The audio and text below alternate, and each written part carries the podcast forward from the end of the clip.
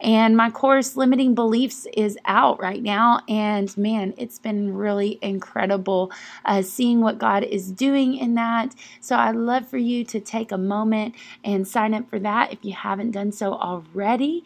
And without further ado, let's jump into today's content in thinking about our time together and what I wanted to say to y'all, um, I wanted to share this with you from Luke chapter 17. And the disciples are with Jesus, and um, you might have heard this story before. And they asked Jesus, How many times do we have to forgive someone who's done us wrong? And Jesus uh, was talking about forgiveness with them. And he says in verse 4 And even if he sins against you seven times in a day and turns to you seven times and says, I repent, you must forgive him. And verse 5, the apostles' reply to this, the disciples' reply to this was, Increase our faith. You know, I think this is interesting because the disciples never had asked Jesus to increase their faith. Um, whenever they watched him calm the sea, uh, they didn't say increase our faith. Whenever they watched the blind see, they didn't ask Jesus to increase their faith. Whenever he watched, they watched him multiply the loaves and the fish. They didn't respond with increase our faith. But when Jesus said, you're going to have to forgive someone, sometimes seven times in a day, they said, increase our faith. They knew the only way to be able to walk in that kind of forgiveness is to make sure that their faith and their love walk was strong. And I think the same is true in our own life, you know, and in my life personally. The times that I have been able to forgive the easiest is when my relationship with God is the strongest. And I love what Shanda, you know, talks about is whenever we're getting everything we need vertically, we're able to give out freely horizontally. But whenever we're not getting everything we need vertically, then our horizontal love walk begins to go off. And Jesus from here goes on, in his reply about them having great faith is kind of a famous scripture that we talk about a lot, but I think we take it kind of a little bit out of context. So I want to put it into context to you that his reply to them was this, and the Lord's answered, If you had faith, trust, and confidence in God, even so small, like a grain of a of mustard seed, you could say to this sycamore tree, Be pulled up by the roots and be planted in the sea, and it would obey you. So what I want to talk to you about is there's a few things. Is I want to talk to you about the sycamore tree. Why out of all the trees did Jesus talk about a sycamore tree? And I'm going to talk to you about six different things that I believe is why Jesus talked about the sycamore tree. Are you ready? So write this down. Number 1. The sycamore tree produced fruit that looked like a fig. In, in fact, when you were walking on the street and you would see a sycamore tree, it would look just like a fig tree. The fruit would look like a fig, but when you ate it, the fruit was bitter. You know, I think a lot of times if we're not careful when our heart isn't right, why did I have you read this book, Enemies of the Heart? It's because when our heart doesn't get right, we'll be producing fruit in our life. And everybody that walks by, seemingly, you know, we might have the business, we might have the family, we might have all these things, but somewhere our hearts got bitter. And when our hearts get bitter and our hearts don't get right, we may be producing fruit, but the fruit is bitter to the taste. And the kind of fruit that God called us to produce is not a bitter fruit, but it's a good, God, life giving kind of fruit. But whenever we're walking in bitterness and unforgiveness and pride and jealousy, the fruit we're going to produce is always going to be bitter. The second thing I want you to write down is that why did he say the sycamore tree? The sycamore tree would grow extremely fast. You know, there's some trees that take a long time, like an oak tree. It takes a long time for an oak tree to grow big. A sycamore tree would grow extremely quick. It didn't take long that from the time the seed was planted, it would begin to sprout up and grow at a rapid pace. And because of this, people loved it because it was able to give shade to them and it was a quick growing tree, so it was planted places where they needed cover from the sun. And so they knew that if they planted this tree, it would give them great shade covering but it wouldn't produce fruit. That was the problem. It wouldn't produce fruit that they would want to eat, but it grew fast. Think about you in your own life. You can go through a season where everything's great, you're totally fine, your heart's good, and then things start happening, and before you know it, fast bitterness is in your heart. Fast pride is in your heart. Fast jealousy is in your heart. And it's almost like before you even knew it, it's like the smallest little seed comes in. And it's amazing how one little comment from somebody, one little action, one little thing that happens, and all of a sudden it gets planted in your heart. Why didn't they call me? They didn't email me. They didn't comment on that. They didn't thank me for that. They didn't do this for me. I don't feel like this was fair. And whenever that little bitty seed gets planted, isn't it amazing how fast it grows? And then before you know it, whenever those things start to take over, your entire life begins to get built around that one thing. And it's constantly coming back in your mind, and you're constantly thinking about it, you're constantly meditating on it because unforgiveness grows fast. The next thing is is they made caskets out of the sycamine trees. Sycamine trees were the one thing that they used to grow to make caskets. And so I, I like to think about it this way. Unforgiveness is the thing that takes you and it makes you no longer able to move to the next season anymore. You put dead people in caskets because they're no longer able to move forward in their life. And when you're held by unforgiveness, you're no longer able to move forward in your life. Jesus is letting them know that he's likening unforgiveness to a sycamine tree. It's where dreams go to die. And when you let, let me just tell you that whenever you let bitterness and unforgiveness and all those things in your heart, you're letting your dreams go to a place to die. And you have to make the choice is my dreams, is my destiny worth me holding this grudge and worth me like digging in my heels and being prideful about being right? Or do I want to get the full measure of God's plan? The next thing that I want you to write down is number four is that the sycamore tree had deep roots. Deep roots. You know, Jesus says here, you could say to this sycamore tree, be pulled up by the roots. See, as different as some trees, when they grow really fast, they don't have a deep root system. But a sycamore tree, the roots would go down really deep. As fast as it was growing vertically, it was growing down into the soil. And so many times with unforgiveness, it's the same way. And before you know it, it begins to wrap its tentacles around everything.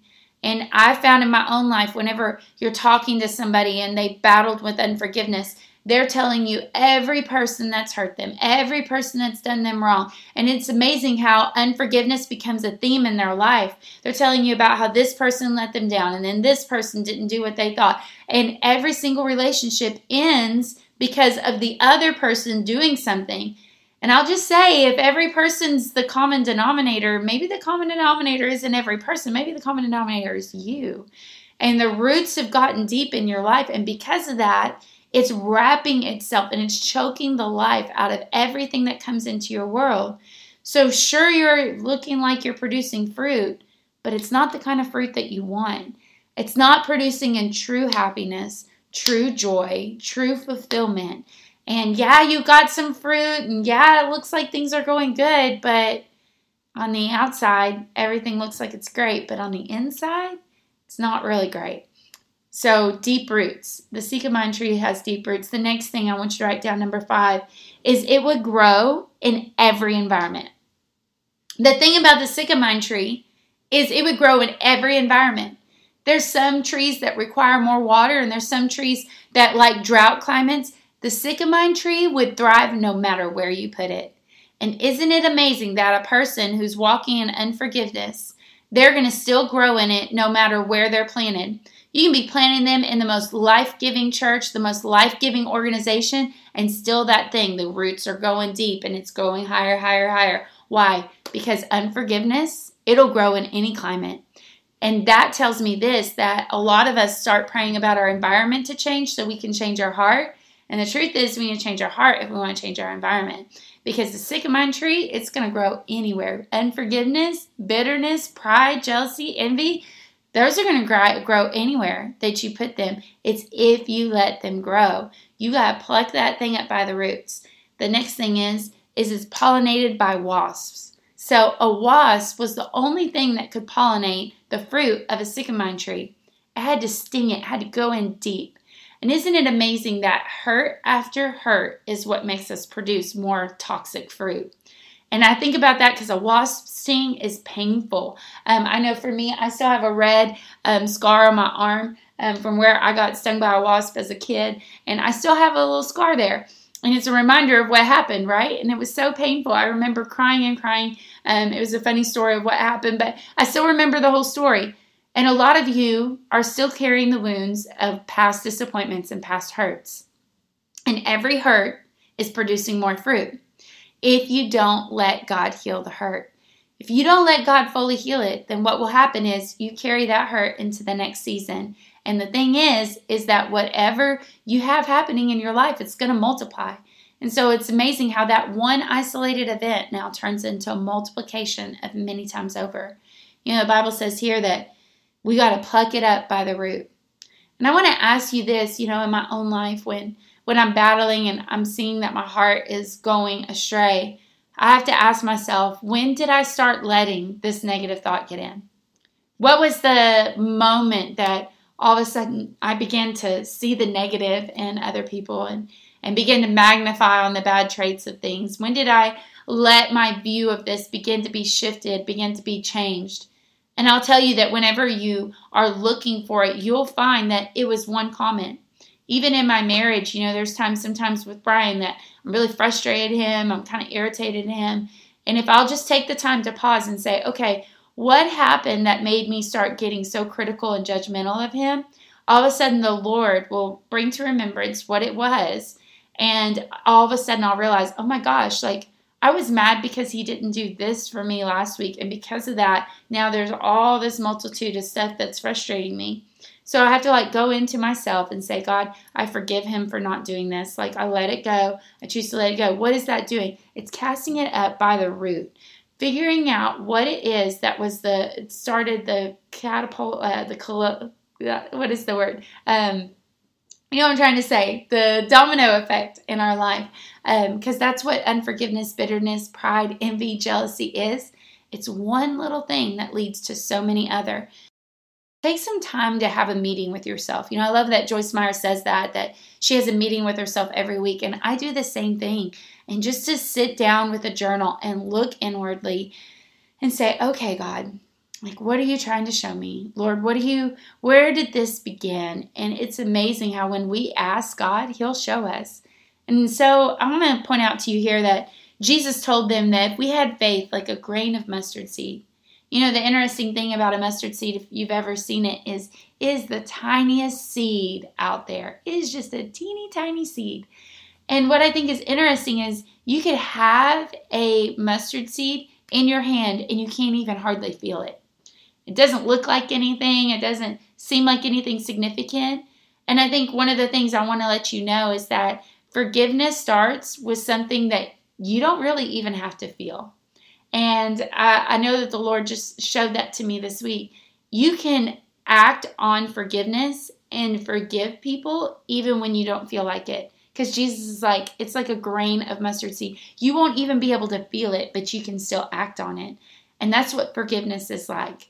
It's not being led by your feelings. Think about this a two year old is led by their feelings. That's why they throw tantrums when they're hungry, they throw tantrums when they're tired. Why? Because their feelings dictate their actions. But as we're moving on in God, our um, faith should dictate our actions. It doesn't matter what we feel like. Next thing I want to tell you about forgiveness is this is that forgiveness doesn't work unless it's put into the ground um, a, a mustard seed doesn't work unless it's put into the ground in other words you have to act on it you have to do something with it if you carry it around in your hand and, and just, oh, here it is, like that's not going to do anything. And it's amazing how we can know what to do, but are we acting on it? And it's when it's faith and action that produces great things. The next thing I want to tell you about forgiveness is sometimes you have to put it into a dark place. You know, seed, when it's planted, is placed into the dark. It's, it doesn't see the sun, it's alone. It feels vulnerable. Um, its whole environment's changing. Everything about its molecular structure is changing. It's everything's bursting out and changing and weird. And I'll say sometimes when you're walking through times of forgiveness, that's exactly what it feels like. It's dark. It's hard. It's it's not easy. You feel alone. Everybody else is like, I wouldn't be forgiving this if I was you, but you know it's the right thing to do. And I think that's why Jesus called it a mustard seed. because we're not going to feel like it. We're going to have to act on it. And when we're walking in forgiveness, sometimes we're going to feel extremely alone and extremely vulnerable in the process. But out of it, what a great fruit it produces. You know, I think the greatest measure of faith, I think personally, is not, you know, seeing blind eyes open. It's not uh, walking on water. It's not doing all those things. I think if we read our Bible right here, one of the greatest ways our faith is seen is how we love others. How well do we love those who have hurt us? How well do we forgive and let it go when people do us wrong, when people talk bad about us? You know, like Jesus said, anybody can love somebody who's good to them, but it takes a true Christ follower, it takes a true disciple to love those who hurt them. Well, hey, I hope you got something out of that. That is a portion out of um, my monthly coaching program that I do called Inner Circle. I'll have a link for that down below. It is incredible. It is a monthly coaching program where I um, have a new focus every single month that I talk to you about, and then bonus content from time to time is posted on there. And here's the cool thing is that once you sign up, you are able to get the whole um, last two years nearly worth of content content.